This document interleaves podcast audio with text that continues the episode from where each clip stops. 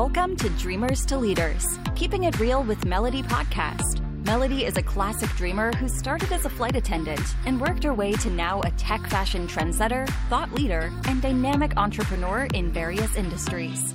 This podcast is for the dreamers and doers. Learn how to think, act, and speak big as business leaders share how they turned from dreamers to leaders. Hello and welcome to the Dreamers to Leaders podcast. I'm your host, Melody. If you are tired of the boring and conventional coaching programs out there, this episode is for you. Our guest is a speaker, author, coach, podcaster who uses Greek mythology to help business professionals monetize and magnetize professional freedom.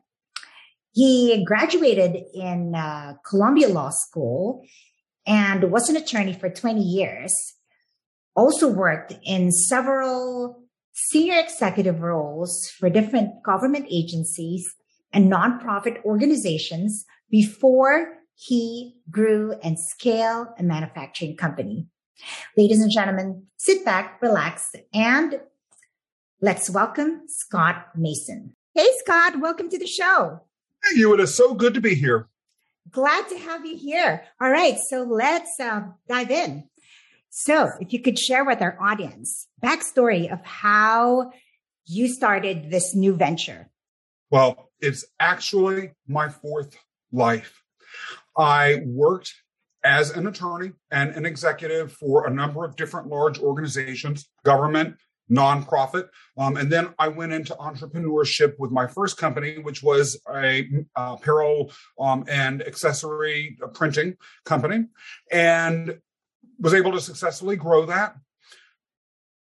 After that ended, I initially began a new life as an entrepreneur, providing support and guidance to other small businesses that were looking to grow and scale in the way that that printing company had. But over time, I began to realize that that's not really where my heart was. And it wasn't really where I could see my dreams ultimately being fulfilled. Okay. So I moved into a different direction. And here I am talking to you today. I love it. So fourth reinvention, right? And, and maybe another fifth and sixth, uh, who knows, right? It's all about um, evolution to our higher self, right, Scott? Exactly. Exactly. That's what dreams are, ever evolving, impetus for us to become something greater and different than before. I so agree with you. That resonates uh, with me. How many times have I reinvented myself? But uh, with that, I think I do it also simultaneously where, you know, you're, you're kind of dabbling into all, to all these, which I think is also a challenge with me because instead of being that Nova superstar that that one could be, you know, a legend because you're just hyper focused on one. Um, you know, that's where I think my personal ch- challenge is ev- evolving horizontally. Yeah, but you're very creative. And that is one of the challenges that can come with create, you know, with creativity, as well as being someone that has a wide range of interests. And there is a richness to life that someone that has had your diversity of experience as well as mine can have that is its own reward of a different sort. Wow. So with um with that journey, yeah. Scott, and especially this is uh I- I'm pretty sure you've been asked this a lot, but now it's me asking you because I want to get it straight from you. A lot of people uh that's their dream to to get to Columbia, get, you know, scholarship, finish and have a law degree, be an attorney. Um, so what was the trigger point for you to say, you know what, I'm done with this. I'm uh, jumping uh, off the board and doing something else. What was that trigger point for you? There were a couple of things. Mm-hmm. First of all, almost immediately upon entering law school, I realized that there was a little bit of a dissonance, but in actual practice, that dissonance became a little gap that exploded into an uncrossable valley. And that dissonance was between my fundamental nature as someone who likes to build, who likes to create, who likes to be uh-huh. part of making something happen, as opposed to coming in afterwards and cleaning up the mess, which is what litigation was, or else just facilitating other people creating, which is what corporate or transactional work was. So there was, number one, this dissonance that as I got deeper and deeper into that phase of my life became more and more untenable for me. Mm-hmm. But then the other thing goes as to your show's theme of dreams and dreamers. In the large organizations that I particular that I worked in, particularly in the first iteration of my life, that was in government entities, dreams were repeatedly crushed. The organizational management that I endured was indescribably abusive at times. Hmm. And not only did that begin to shatter my own belief that my dreams could ever happen, but after a while, I also just got sick of it. I'll never forget, ever. One day I was standing in front of my boss talking, and this was an agency head, talking about a proposal that she had with a bunch of my colleagues and my staff in the room. Everyone agreed with what I was saying. In fact, I had been appointed the person to say what I was going to say to my boss by my by the other people at my own level. Uh-huh. When I explained to her why we didn't want this particular action to happen, why it was dangerous for her, the constituents that we served, as well as the agency, she said, "Scott, you know, when you open your mouth and talk, you sound so stupid. If I were you, I'd put a gun in my mouth and shoot." Talk about a point where I said, enough is enough.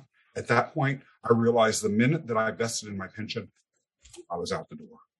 That that's uh, borderline verbal abuse, I think. That's that's horrible. Uh, but you know what? Thanks to her, you that maybe was the last uh, straw that uh, broke the camel's back type of thing, right? Absolutely. But with a lot of uh, a lot of decisions, especially if it is that. Um, that remarkable with law school and suddenly jumping into something so different.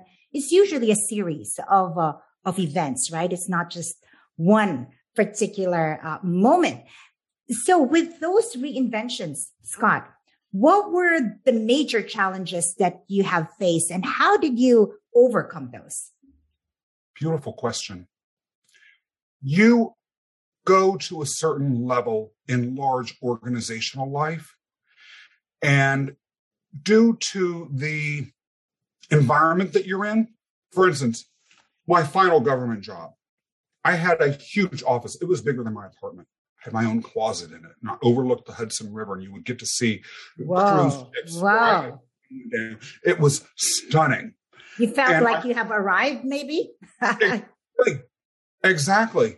And people give you a certain level of respect. I mean, if I said I wanted something done, everyone dropped what they were doing and it got done. So you are invested in the status that you are in, but you also, your vision narrows. You believe that everything that you've learned to get where you are, all of those skills, all of that knowledge is all that you need to know.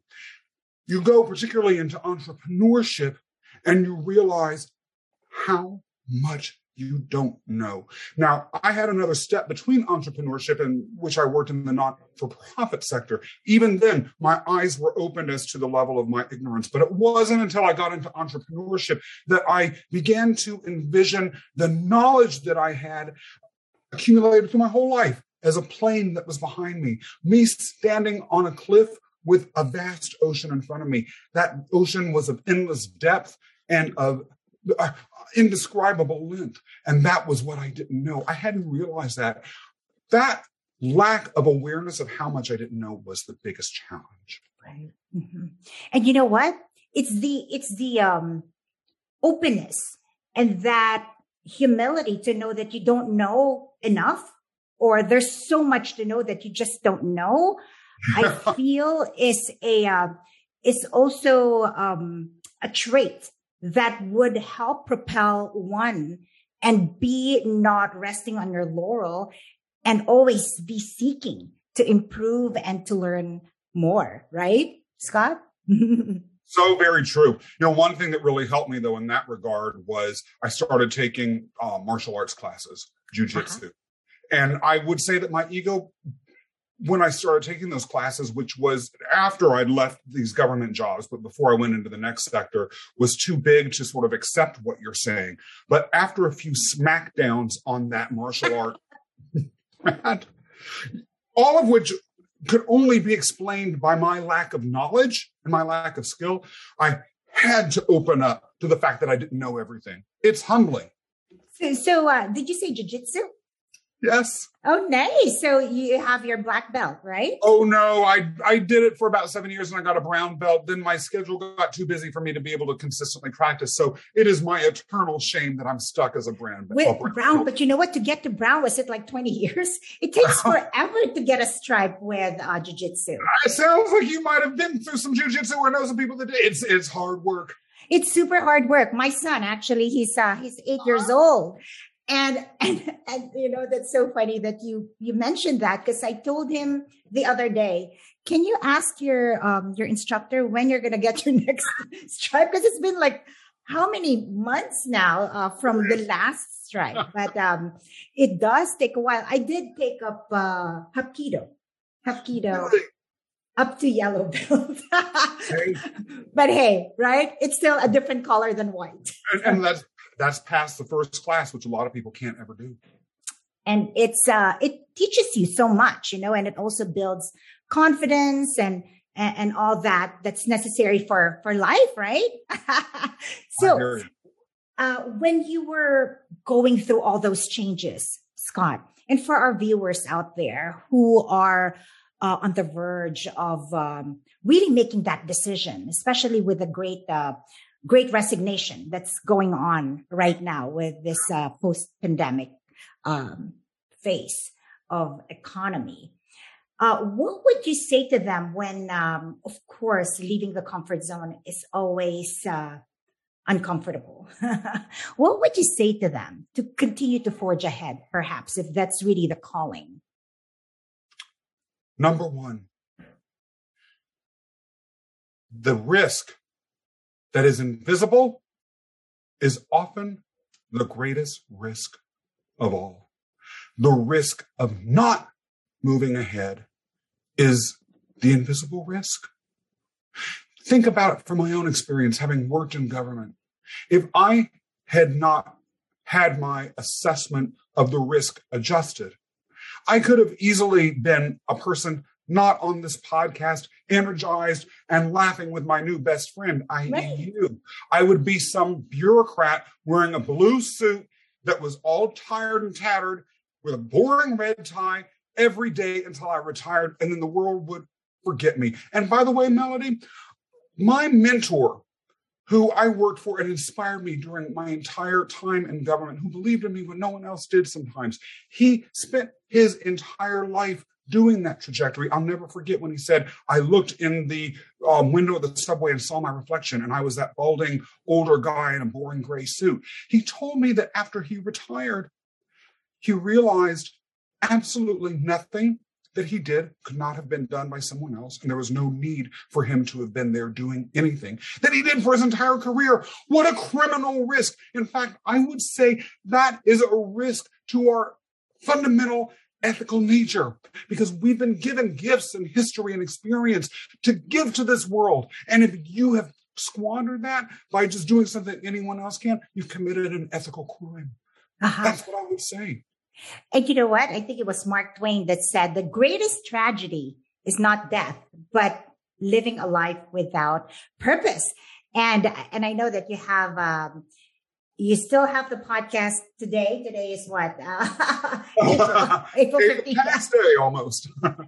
um, you talked a lot about, um, or the theme is about passion, right? Yes. Um, is there like a a formula that you have distilled from, yes. from uh, for one to maybe even fast forward, uh, finding that elusive, uh, deeper meaning or passion? Yes.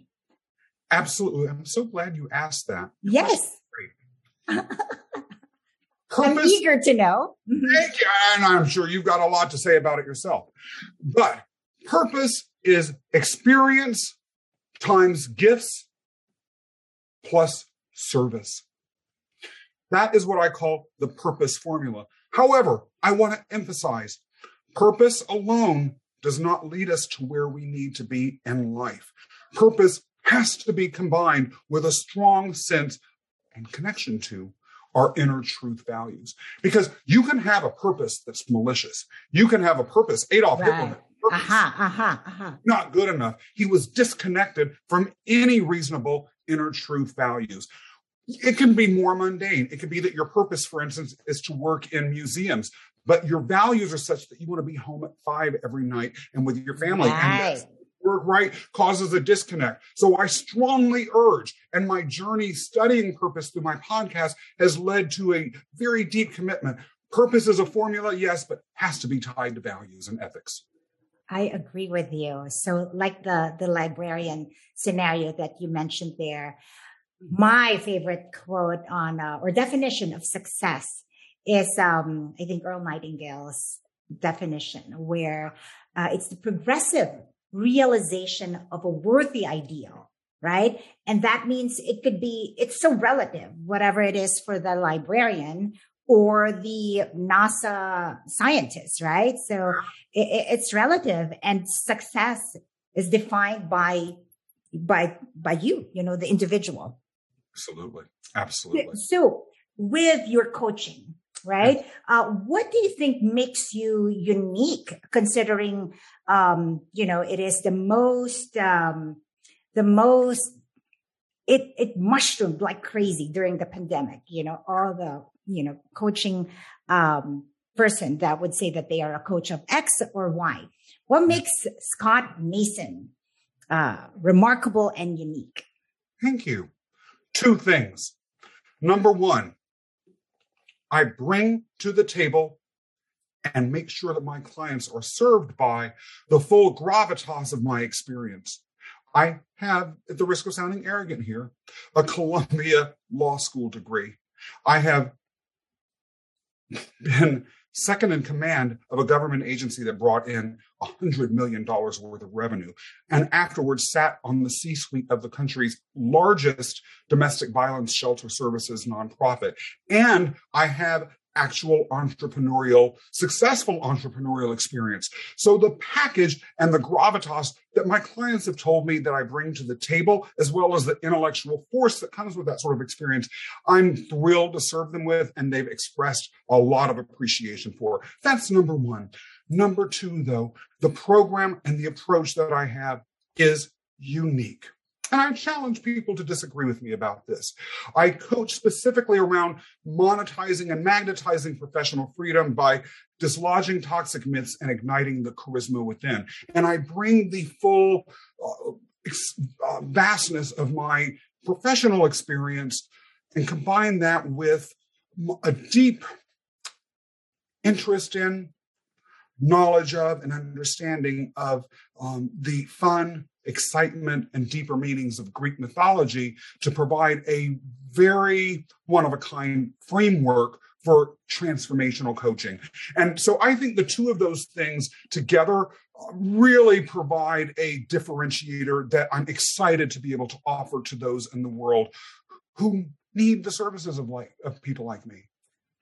So listening to you, I totally could see the uniqueness and how different Uh, your program is. Number one is that broad spectrum of your life experiences, from legal to government, um, to all the different entrepreneurship uh, ventures that right. you have actually uh, gone through. So, so it's real. It's real life um, experience that you bring to the table.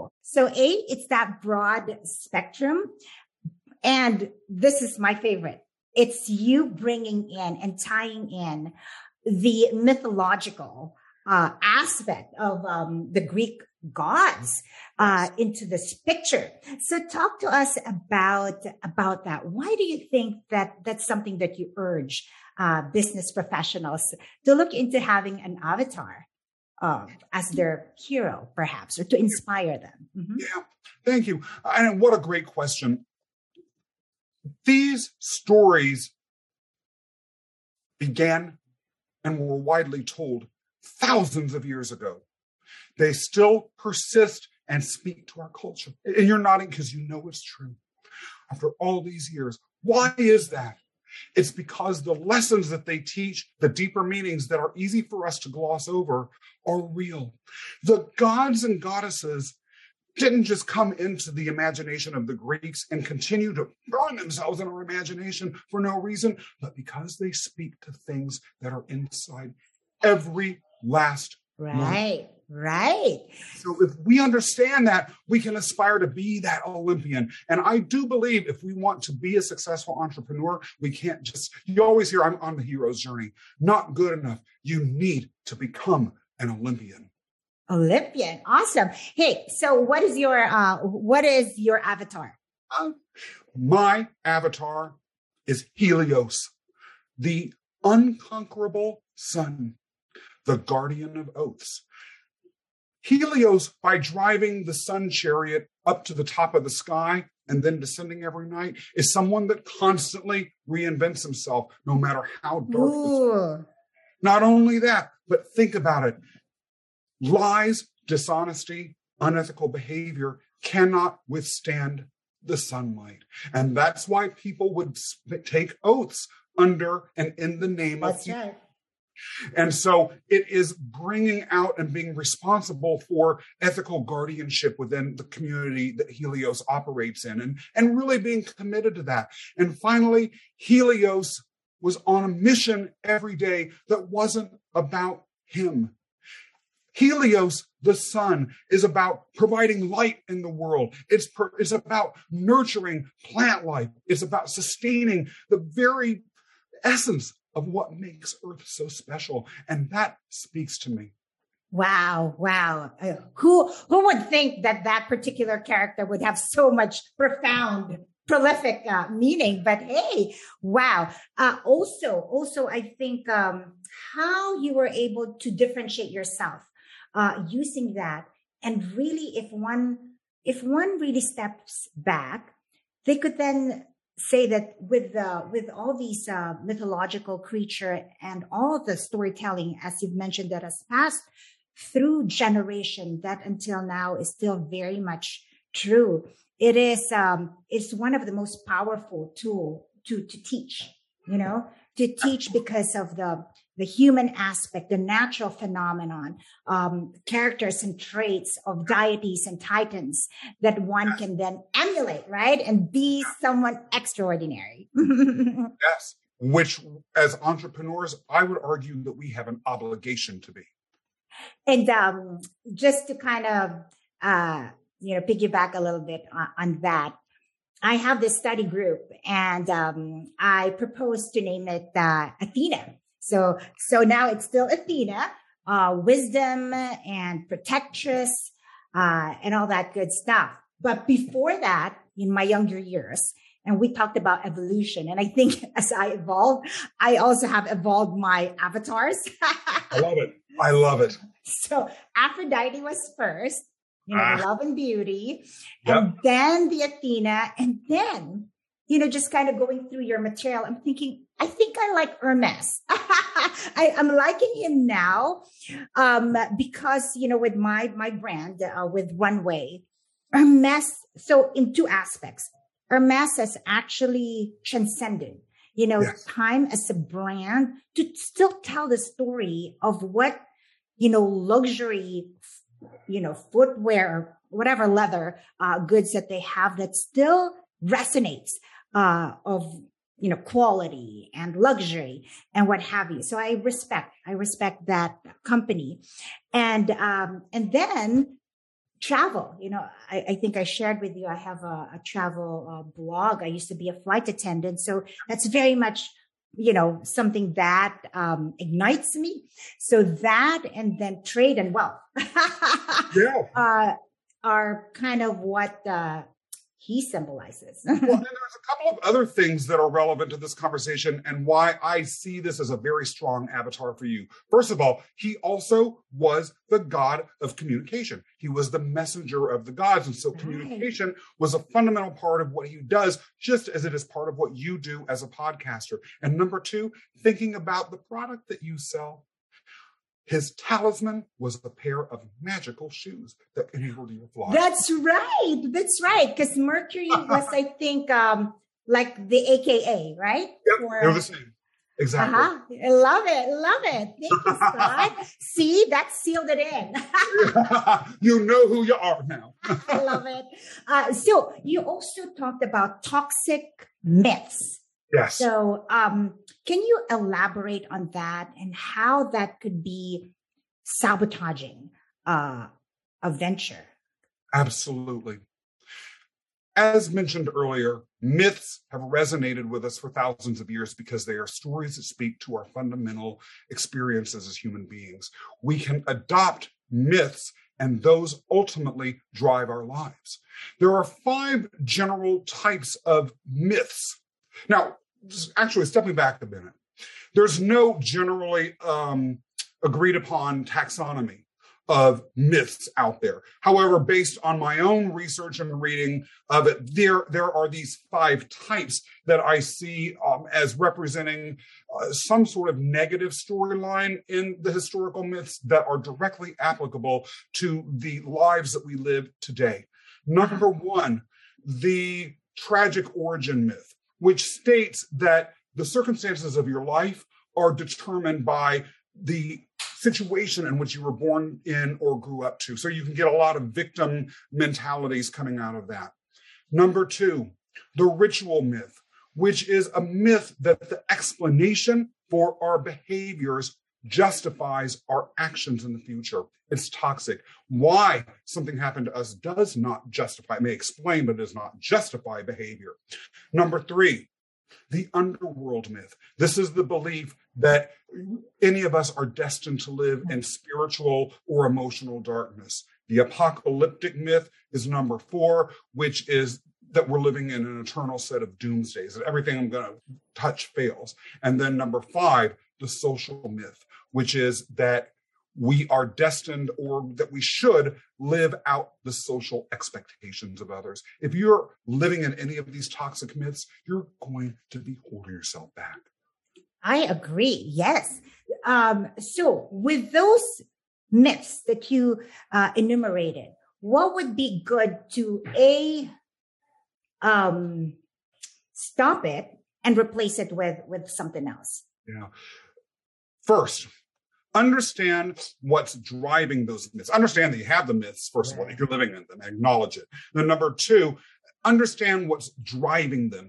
Usually we have some sort of role that we're playing in the myth that is ultimately causing it to be toxic. The common sort of negative roles are um, villain or monster or victim or bystander or fool. Once you identify your role and begin to shift into a more positive role, and there's three specific roles based in myth that people can step into, then it's important to create a new mythological foundation, a new book of myths for yourself. And this ties back into some of the questions that you asked earlier. One, we want to dig into our past. We want to visit an oracle and figure out who and what our vision for our future might have been before we were clouded by these myths. Number two, connect to your purpose.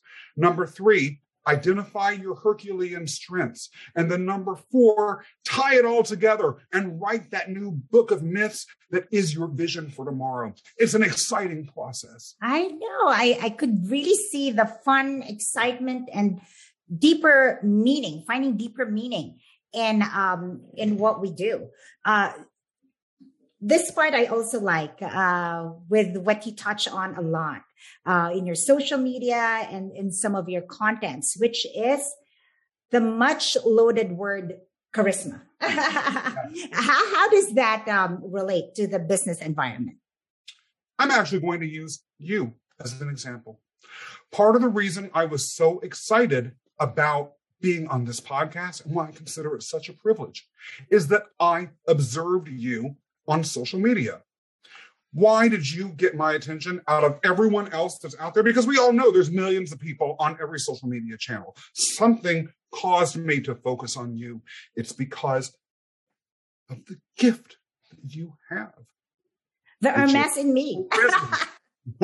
Exactly. You have, look, look, part of why we remember the Olympians today is because they have charisma. Uh-huh. You have it. If we don't have charisma as entrepreneurs, or I would say as anyone in the world, even if you're working in an organization and you want to get a, a, advancement, if you're sitting around like a drone in a corner that no one notices, you ain't going anywhere. Charisma is the tool to be able to magnetize opportunity and ultimately monetize a better future for yourself. It's relevant to everything.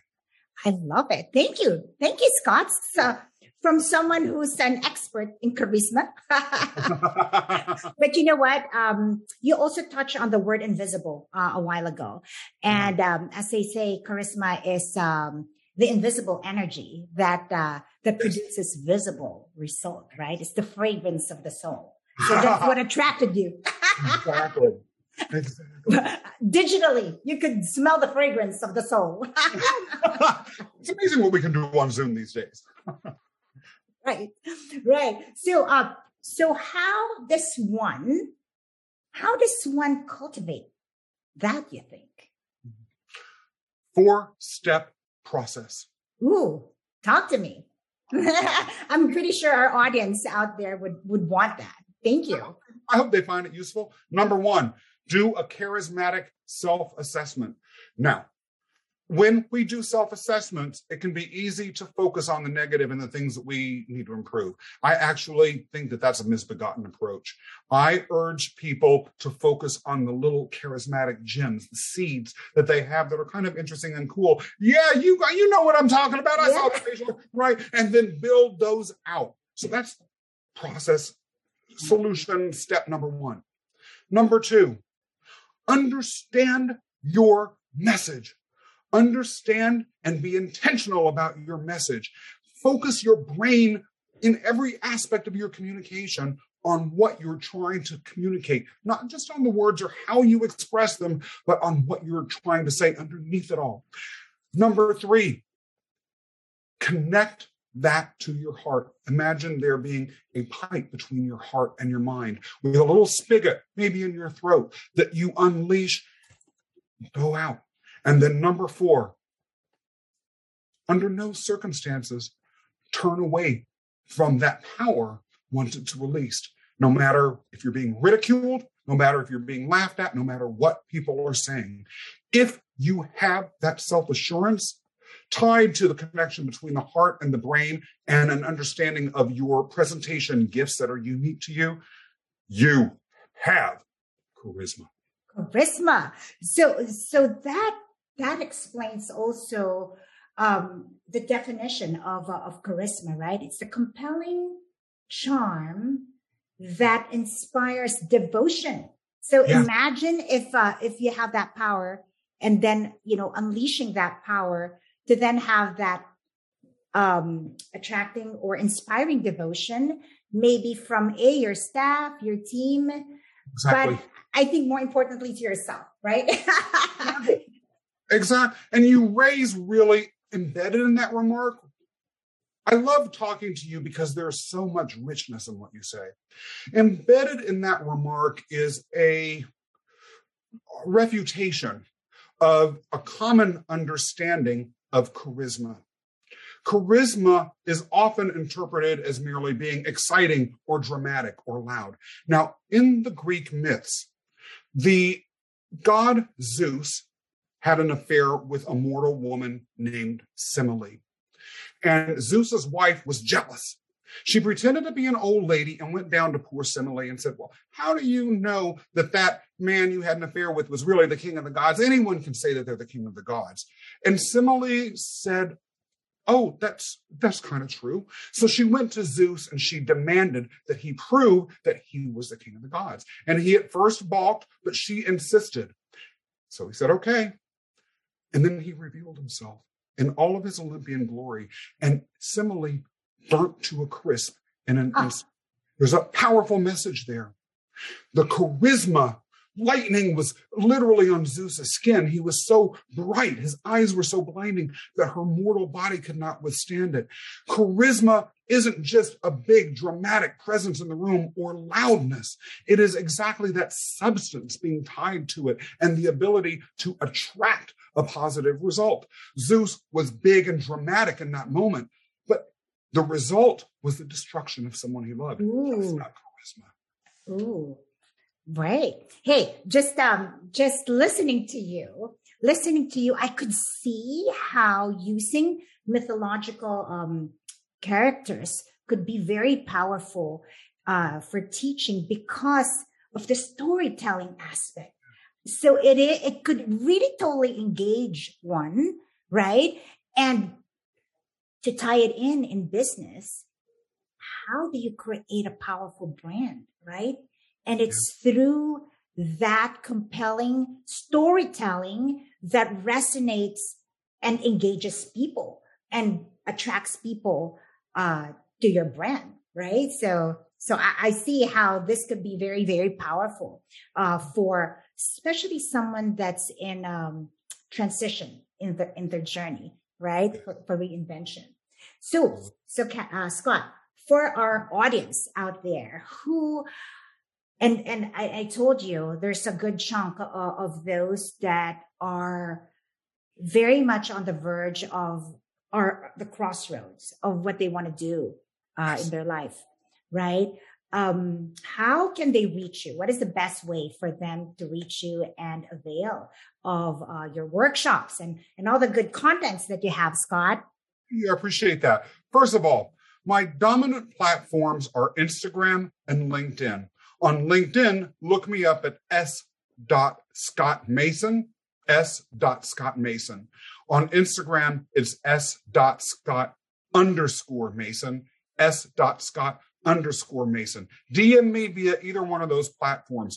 If you are someone listening to or watching this and you mention that you heard about me through the Dreamers and Leaders podcast, by the way, I will happily schedule a complimentary one-on-one mythological consultation with you, in which we'll talk about no expectations, no obligations, no nothing, just wanting to talk to you because you're smart enough to um, listen to this podcast. Um, I'm more than happy to set that up and would uh, be excited to do so. Oh, wow. That would be exciting for, for our audience out there. So, uh, hey, before we go, you also touched on Oracle. Uh, yes. Are you really meaning to, to say an Oracle Oracle or uh, can you expound on that just a little bit before? Yes, because I want to make it clear. The ancient Greeks' oracles were prophetesses, and their prophecies always came true. Now, I right. can't do that for you. I know. However, I do believe that the oracle, again, the power of the oracle, you should know, interestingly enough, people would travel from all around the ancient world to see the oracle, just to have a few minutes with right. her. They would ask her these questions. She would give these answers. And like I said a minute ago, and as you know, they always came true. What does this symbolize? As is the case with every character in Greek mythology, it's about something inside of us. We each know our inner truth. We each somewhere inside have an idea about the direction that we're in. Now, that truth may have become scrambled. It may have become buried. It may be unintelligible to us in the moment. But if we're willing to go inside, and that's a lot of what I like to do with my clients, be that agent for going inside and bringing out their inner oracle, letting them be an oracle for themselves so they can have that vision for the future. When they have a vision, just like the oracle did, then we can begin to move into action steps to make it happen. But nothing's happening without a vision first. I love it. Hey, um, I thought for a minute you were going to allude to uh, Warren Buffett being the oracle of Omaha. Oh. Well, that's a different. But you know what? I like that part uh, where you said, truly, it, it's not seeking outside. Yes. So the minute you do your inner work, and you find that gem inside you, and maybe through through your help and um, and really a lot of uh, inner reflection is where you find the oracle. So the oracle is not in some Mount Sinai or about whatever. it's it's within, right? Uh, so, hey, I really had a great time, Scott, in, in our you know segment here. Thank you so much uh, for, for reaching out and, and being part of the show. It was my privilege. You have a fantastic show, and I can't wait to see where it goes from here. Love it. Hey, and for all the dreamers out there, keep believing. You got this. Till next time.